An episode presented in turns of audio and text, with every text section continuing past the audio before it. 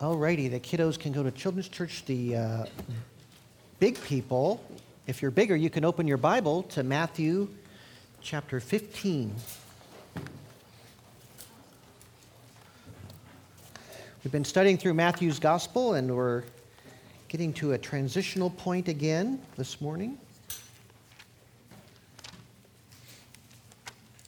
I'm going to take a good chunk of it today. Let's, uh, let's pray and ask God to just to bless our time in the Word. Father, we're looking at your Word, so we ask for you to um, open our hearts to the truths here. There's um, things that are relevant, not only in biblical history, but um, our own attitudes sometimes and our um, littleness of faith. We just pray you'd challenge us. Um, also, let us know that we're not alone in our weaknesses. We ask in Christ's name, amen. So, this morning we're going to cover a topic of, of great interest, especially to those of you interested in the study of mankind. We're going to look at the thickness of the human skull. This is a topic of enormous personal interest to me. But if you're not interested, you can study the hymnal or something like that. But no, not, don't do that. I, and I don't mean the skull's thickness, like in terms of centimeters or anything like that. Uh, I know some Neanderthal fans back there are disappointed. I could just, I saw that on their face. But um, we're using it in a more metaphorical sense. So as I was, as I was working through the gospel accounts and trying to identify the, the thematic breaks, because Matthew is a brilliant writer, and the paragraphs and, and Matthew's purpose, what really jumped out at me was how thick human skulls can be. And I mean how slow we can be to pick up on what God is saying to us. Anybody ever have that experience? I, I can speak with some confidence on this subject because my own personal skull has been described as thick on more than one occasion in my life. And that, that doesn't refer to how well I can take a punch, which is a closely guarded secret. Don't even, uh, don't ask me. But I'm talking about being dense, okay? Uh, not getting it, being slow on the intake, as a polite way of saying it needing to hear things more than once, forgetting about lessons that I already learned or should already know, especially about spiritual things. That's what we're talking about. So if you've ever felt sort of dense about the things of God, you're in good company. Because there's 12 other guys right here in the Bible that are just like you. So don't be too surprised. So before we look at these dense fellows, I want to kind of give you a, a setting, uh, a kind of where Matthew's going, and give you a sense of that. So we're, we're kind of in a transitional part of the gospel now. The last major theme we've been in for months, probably, um, we called the progressive rejection of the king. So you're seeing Jesus from different angles being rejected by the people he came to to bring the kingdom of God.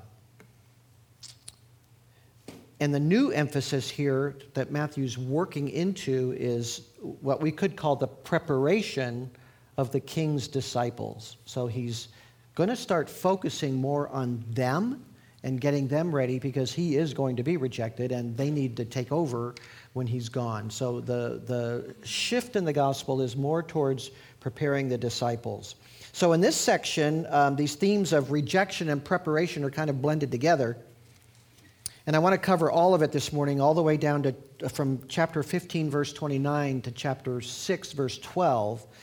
And there's really three stories, but they're intricately connected, so they, they belong together. So we're going to kind of take them all together. So let's begin after this um, sort of retreat or vacation, if you will, if you want to use that word, that Jesus arranged for the disciples in the region of Tyre and Sidon, up on the Lebanese coast there, near the Mediterranean coast. Verse 29 says, Departing from there, Jesus went along by the Sea of Galilee, and having gone up on the mountain, he was sitting there. And Mark in his gospel tells us where along the Sea of Galilee this was. It was in Decapolis. And that was an area of the, on the eastern side of the Sea of Galilee, another area that had a lot of Gentiles there. It was part of Israel, but it was well suited um, for colonization by other peoples. And all the way back to Alexander the Great's time, he had taken veterans of his army and settled them there. And after his death, more guys came and settled there and Greek, Greek people, Greek speaking people. And then the Romans had a large um, presence there as well after they took over this part of the world. So there's a lot of Gentile stuff. And if you go there today, um, it, you can see the Greek culture, the columns, uh, idols, uh, a very large theater, um, which sat about 5,000 people. So um, Gentiles would definitely be there. Theater going was not a Jewish thing to do. So there's a lot of Jewish, uh, a lot of Gentiles there. And here's what happens in verse 30 it says, A large crowds came to him, bringing with them those who were lame, crippled, blind, mute, and many others, and they laid them down at his feet, and he healed them. So the crowd marveled as they saw the mute speaking, the crippled restored, the lame walking, the blind seeing, and they glorified the God of Israel. Just that phrasing that Matthew chooses right there suggests that maybe uh, many non Jews might have been present as a part of this crowd. Doesn't usually talk about Jews glorifying the God of Israel. I mean, obviously, that's who they're glorifying if they reach out to God. So there might be a hint there that Matthew's talking about at least a significant Gentile presence in this crowd, which is unusual. And that's quite a response.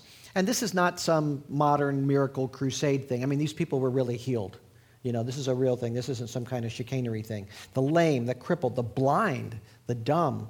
It says, and many others. So it's been said with some truth that wherever Jesus went, heaven touched earth.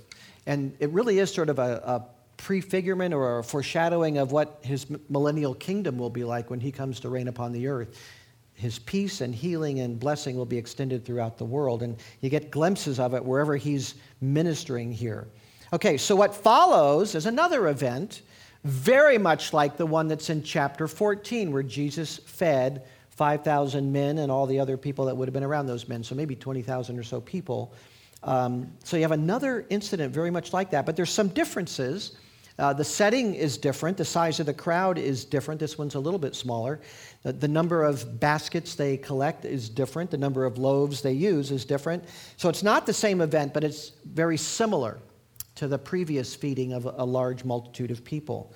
Now, I've got to say, on a side note, being um, having been through uh, uh, several educational experiences related to this, that this is just the sort of thing, this story that we're about to look at, that um, modern Bible scholars, and I'm just using that word in a kind of a broad sense, um, they use this as a way to cast doubt on the authenticity of the Bible. So, well, why would this particular story um, cast doubt on the authenticity of the Bible? Well, because it's in there twice. I mean, that's how they look at it. Say, well, we just had a story of feeding a large group of people, and here's another story of greeting a large group of people.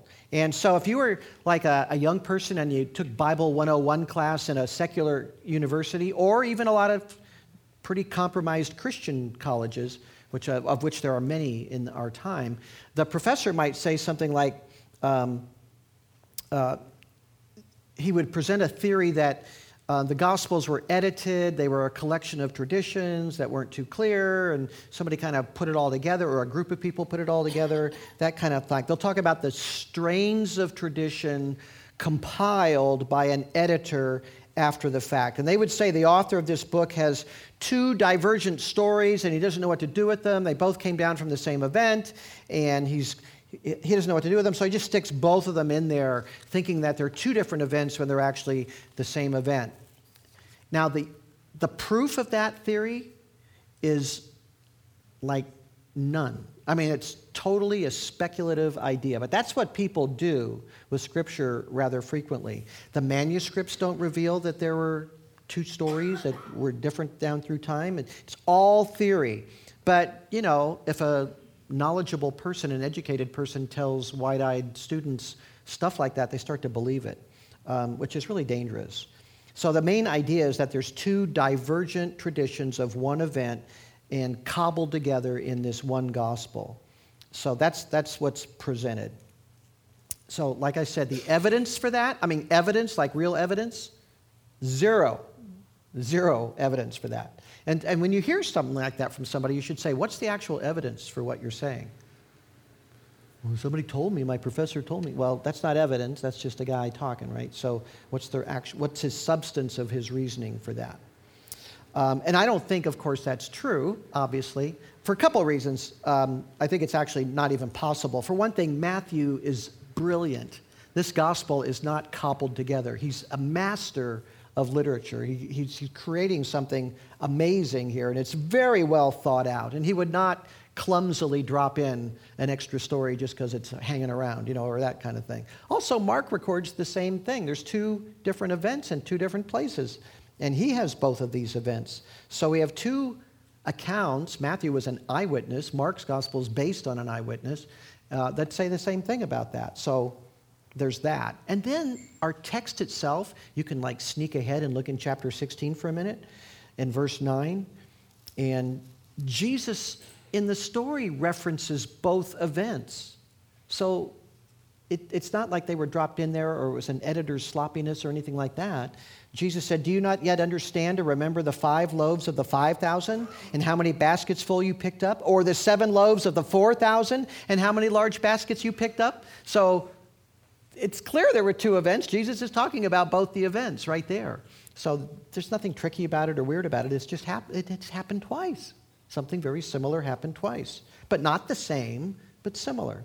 So it isn't an odd mistake or anything like that. Um, there's no reason to believe that scholars are correct about theorizing like that uh, at all. They just have a lot of time on their hands and they have a job. You know, when you're a, like a, a Bible scholar or any kind of field of literature studies or anything like that, you get, you get extra points for making up new theories about whatever you're reading. I mean, that's true in English literature, it's true in Bible things. And so if you just say this, oh, it's, it's true, well, you don't get like a, academic credentials for that. But if, but if you come up with a wild theory about how it all came to be, then you get, you get some bonus points. You can write a dissertation and defend it and all that kind of stuff. So, why include? Now, this is a better question. Why would Matthew bother including two stories that are so similar? In other words, Jesus did tons of miracles. We know that from the Bible. It even says in John's gospel, he did way more things than what we're recording here. So we're just picking and choosing, right? So why pick a story that's just like the story he told just a couple chapters before? That, that's a reasonable question.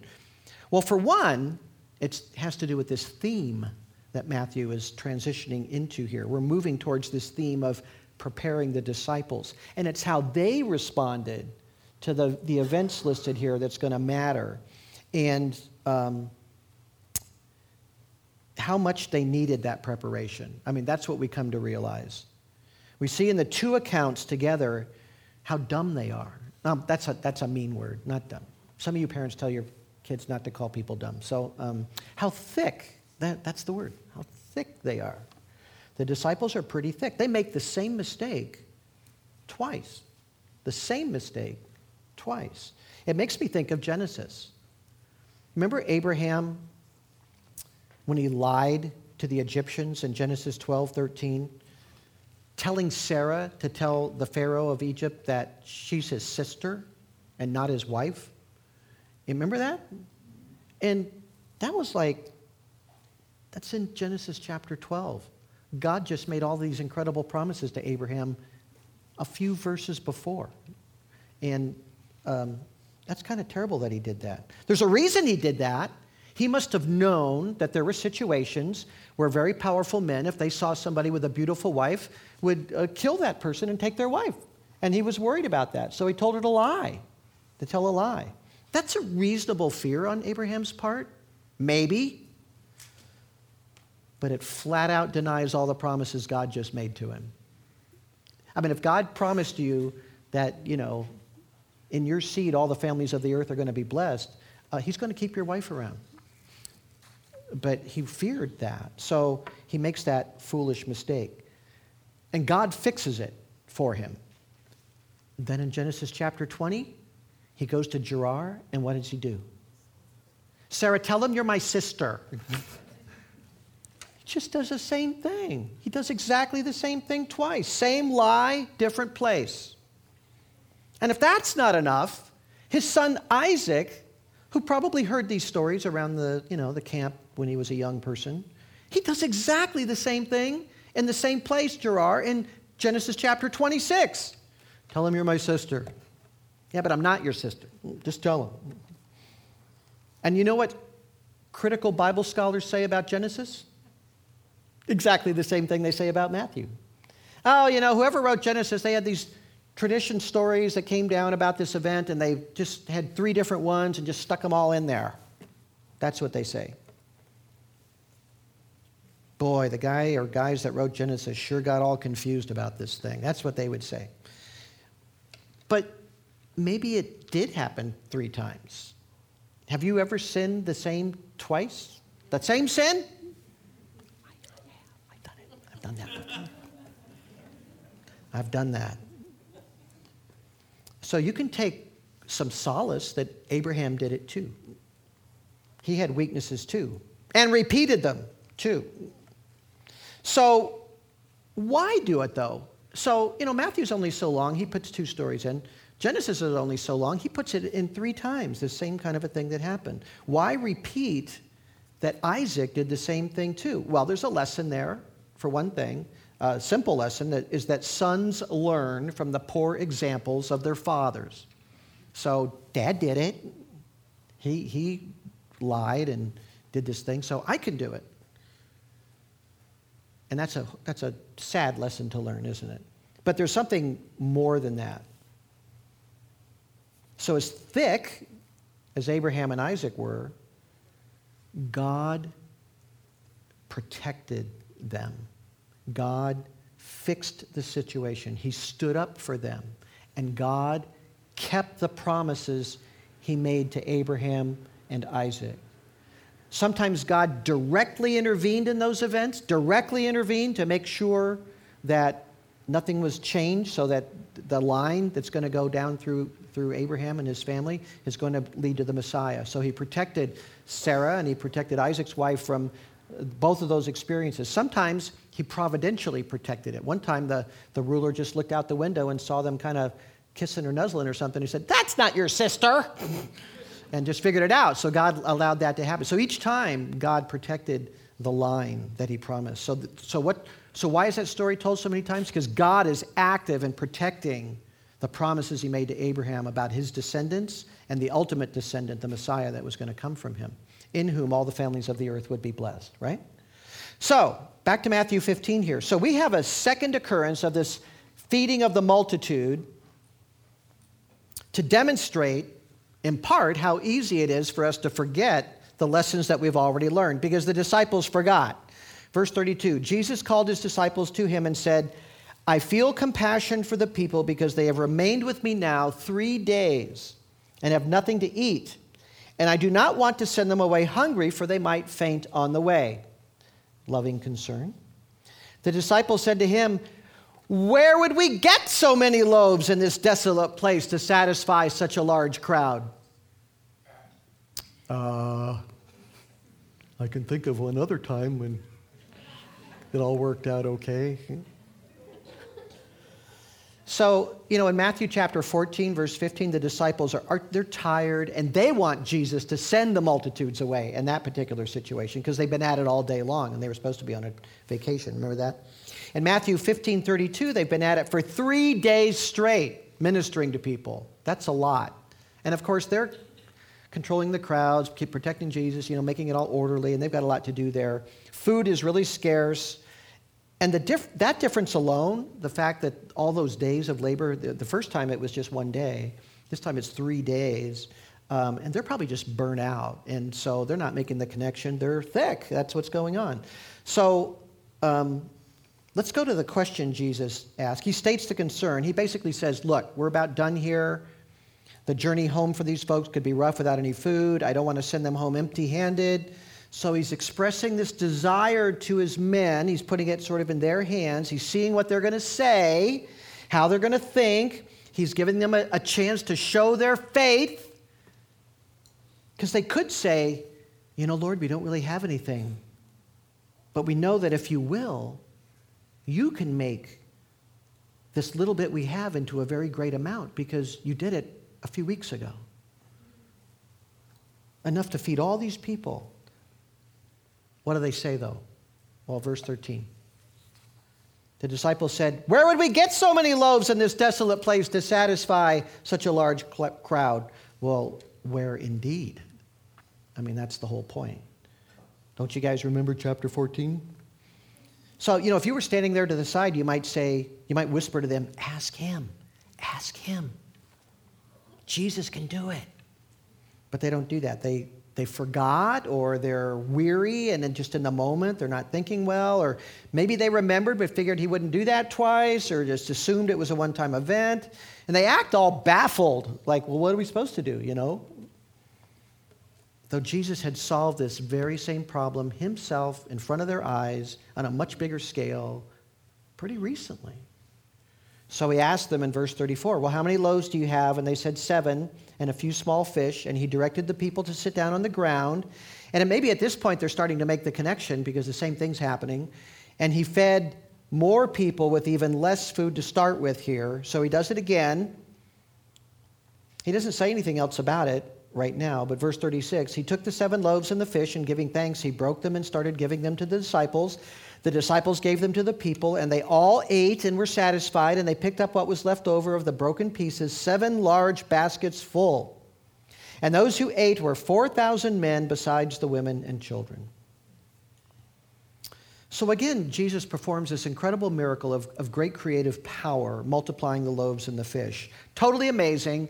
And then that story just ends. But I don't want to isolate it. So we're on to the next part now. So we're going to transition at the end of chapter 15 to chapter 16, and this is what follows uh, 1539. Sending away the crowds, Jesus got into the boat and came to the region of Magadan. The Pharisees and Sadducees came up, and testing Jesus, they asked him to show them a sign from heaven. But he replied to them, When it is evening, you say it will be fair weather, for the sky is red. And in the morning, there will be a storm today, for the sky is red and threatening. Do you know how to discern the appearance of the sky, but cannot discern the signs of the times? An evil and adulterous generation seeks after a sign, and a sign will not be given it except the sign of Jonah. And he left them and went away. So we have here a, a, fairly brief, pretty typical encounter with the Pharisees. The one thing that's unique about it is the Sadducees are with them. Pharisees and Sadducees, they, they're oil and water. They don't mix, they hate each other. But they have a common enemy, so they're working together in this particular situation. Uh, they're all against Jesus, and the ministry of Jesus threatens their prestige, he threatens their power uh, of both groups, so he is worthy of their hatred, is the way they might think about it. So they make this really brash request Show us a sign from heaven. So it's kind of like, where have they been also? You know, he's been doing signs every day. They've had detachments of Pharisees and people from Jerusalem seeing him perform miracles multiple times. Now, I think that's actually kind of a fair question if somebody claims that they have all these powers, and uh, if they, especially if they claim they have authority from God, to say, well, we want to see some kind of evidence that you have authority from God. But these guys aren't doing that. They're, um, he's been providing those all the time the, the, the proof of it, the signs. Jesus even says in John chapter 10, verse 37 and 38, he says, If you don't believe me, believe the works that I do. Because that's so clear, you know. He, just, I, he didn't say it quite like that, but that was the thrust of it. But all the signs he performed were, were daily or almost daily, more than enough. So maybe from sign from heaven, they mean something really big, you know. Um, in fact, in John 12, 37, it says, though he had performed so many signs before them, yet they were not believing in him. So he already done it a lot. But they want a big one, a big one. Moses got manna out of heaven. Joshua made the sun stand still. Samuel's sacrifice brought a storm and it, it crushed a, a, a Philistine army. And Elijah called down fire from heaven. Now, those are really good miracles. Making paralytics walk, that's okay. But let's see a sign from heaven. And of course, Jesus doesn't respond to that. God does not perform miracles um, in that way for purposeless miracles. He doesn't, he doesn't dance for unbelievers, you know. If they can't see divine power in what Jesus has already done, they're never going to do it. And they did see a miraculous power. Remember, they just said he was satanic. So he uses a, a, common weather observation here. It's kind of an ancient version of red sky in morning, sailor take warning, red sky at night, sailor's delight. It's, it's sort of their version of that.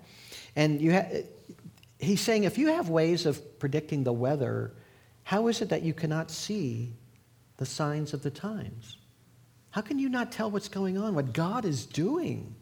I mean, their corrupt, external, legalistic religion was being confronted with something, something much greater and much more significant and much deeper and much more sublime, much more beautiful.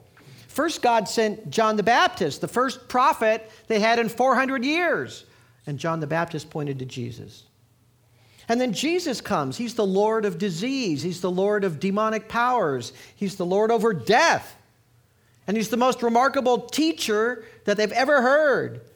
And His compassion and His tireless service to other people is completely different than anything they've ever seen before in a godly leader. And He's never sinned. They can't think of one sin that He's committed. So Jesus exposed every flaw in their religious system and offered in its place these wonderful truths of God's grace and mercy in the kingdom of God. And, and they knew it all. They knew all of those things about him. It was well reported. They often saw his power and heard his words themselves, but they would not or could not see the significance of it.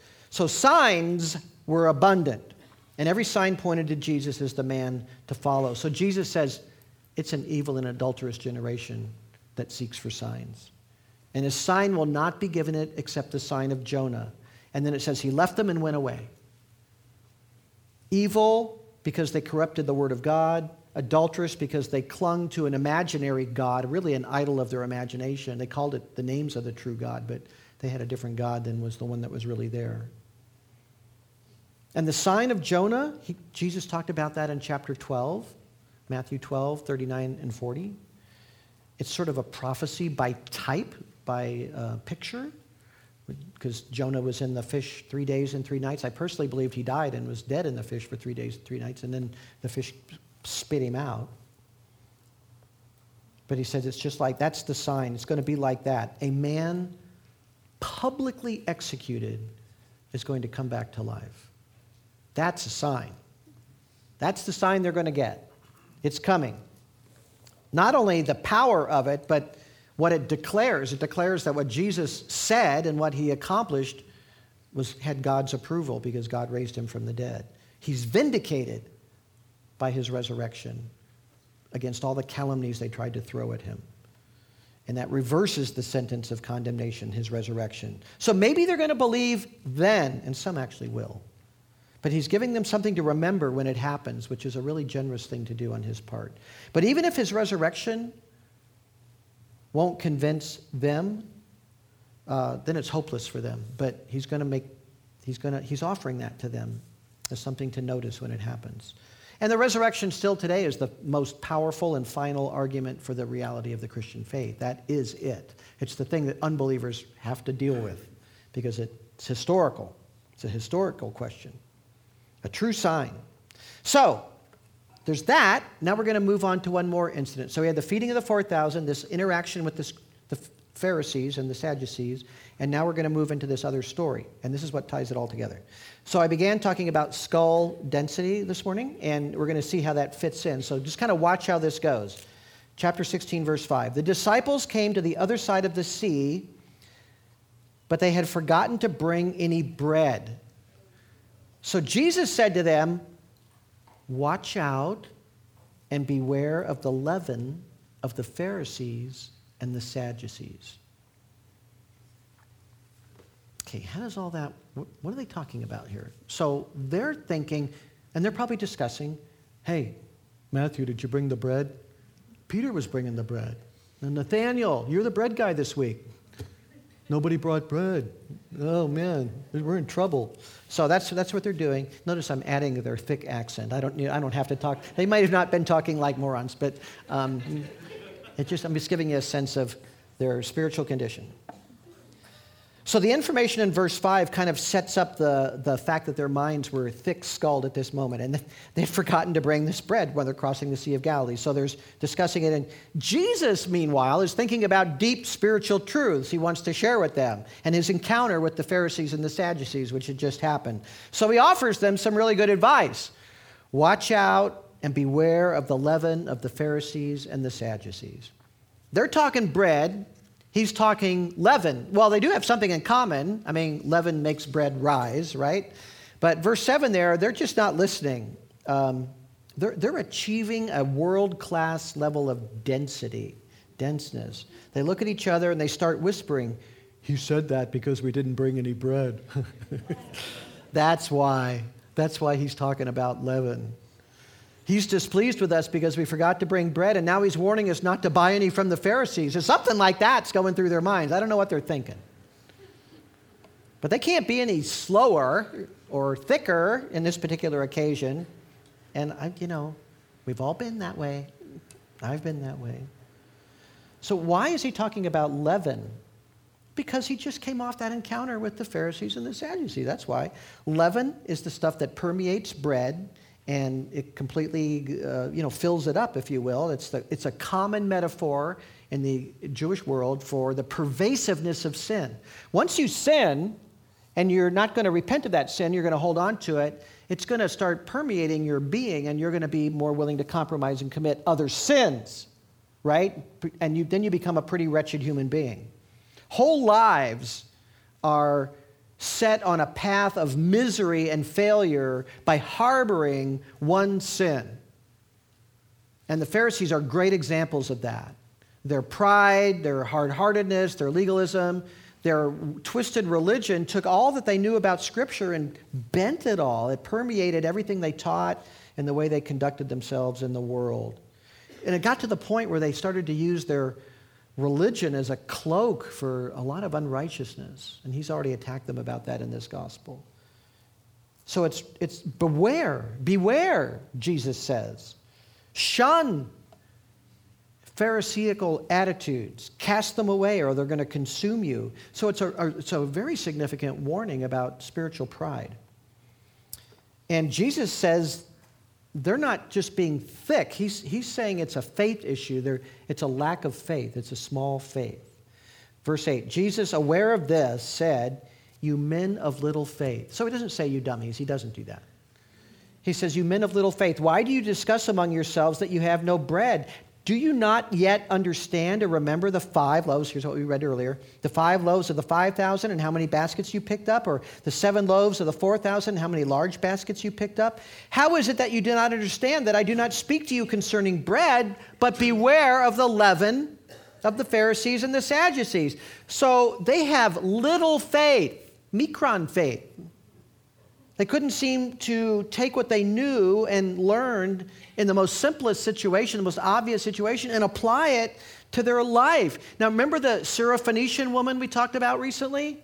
She had what? Mega faith, right?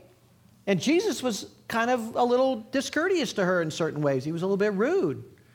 And she just went at him, threw herself on the ground, pleaded with him. Lord, even the dogs get to eat the crumbs that fall from the master's table. This woman, she's it. Great faith. That's how he responded to her because she was all about what he could really do. She, she was totally into him. And they're like, oh, he's mad at us because, you know, we forgot the bread. and he's, he's, he's teaching them about Pharisees and all kinds of wonderful truths, and they're not getting any of it. They didn't learn the lesson from the first time he made the loaves and the multiplied the loaves and the fishes, and they're not even listening to what he's talking about here. That woman, that woman of great faith, when he said something to her, she picked up on it. And she put herself in a humble position and pleaded still. She, she was totally focused on um, what she needed from him, and she got it. They're not focused on anything except their own kind of earthly concerns here. So they're, they are missing some really valuable instruction by worrying about little stuff, earthly stuff. Have you ever done that?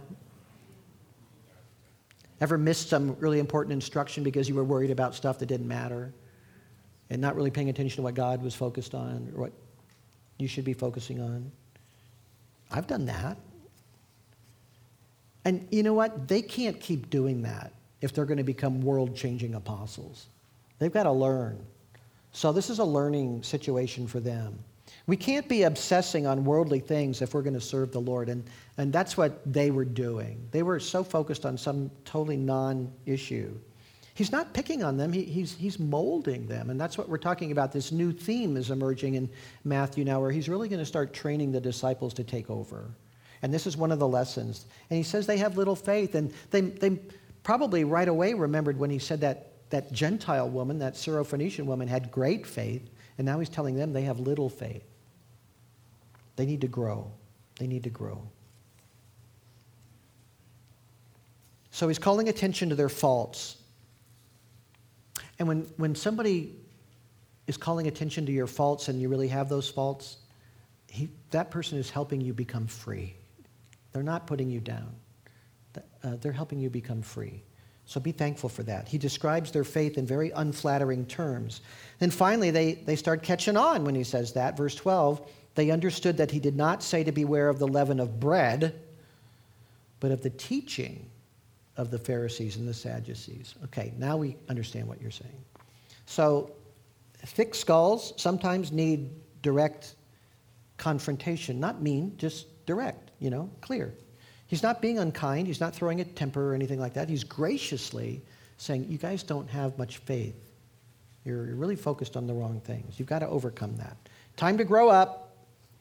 And so often in our lives, there's this huge disconnect between what we know or claim to believe and then actually acting on it in an everyday kind of way?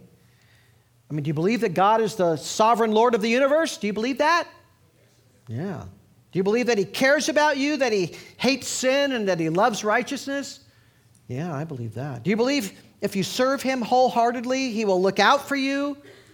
If you say yes to those things, then those truths should directly influence how you handle life's problems, the mundane problems of life. And there's plenty of those. How you handle your relationships, how you handle your frustrations. Those great truths should directly affect each one of those things and more. Jesus said he came to bring peace to the hearts of those that belong to him. And divine truth and applying it brings peace. It brings peace. But putting it on that religion shelf, you know that shelf in your house that says Sunday only, and t- taking these great things and putting it there, that doesn't, that doesn't do it. And the disciples were kind of in that mode. They, they were thinking about earthly stuff too much. They were over focused on temporal non stuff when Jesus is telling them really important things.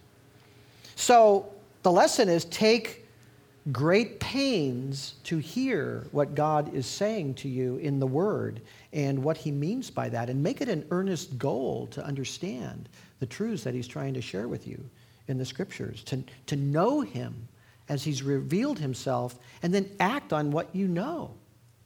It, sh- it should be dramatically life changing to know that God is absolutely sovereign over all things, that He has incredible power, infinite power, that He loves you that he died for you and he cares about you. And we read earlier today about in Peter, cast all your cares upon him because he cares for you. To believe that and move forward. Let faith grow. The 12 apostles, how many churches in the world do you think are named after them? The gates of heaven are going to have their names on them. Think about that. And they're dense. and they're men of little faith at one time, but they grew. They grew. So you, you can identify with them and their weakness. Also, you can identify with the fact that they grew and became world changing individuals. If they grew, we can grow because God hasn't changed, the mission, hasn't changed. God is gracious to thick skulled people. And Scripture says He will perfect, strengthen, and establish us if we trust Him. Let's pray. Lord God, we uh, are often dull of hearing and slow and distracted, but you are faithful and patient and working in us. So help us to hear all that you have for us in your word. Help us to be eager for divine truth so we may labor for you in a way that pleases you and that we can be lights in this world. This we ask in the name of your gracious and glorious Son, Jesus. Amen.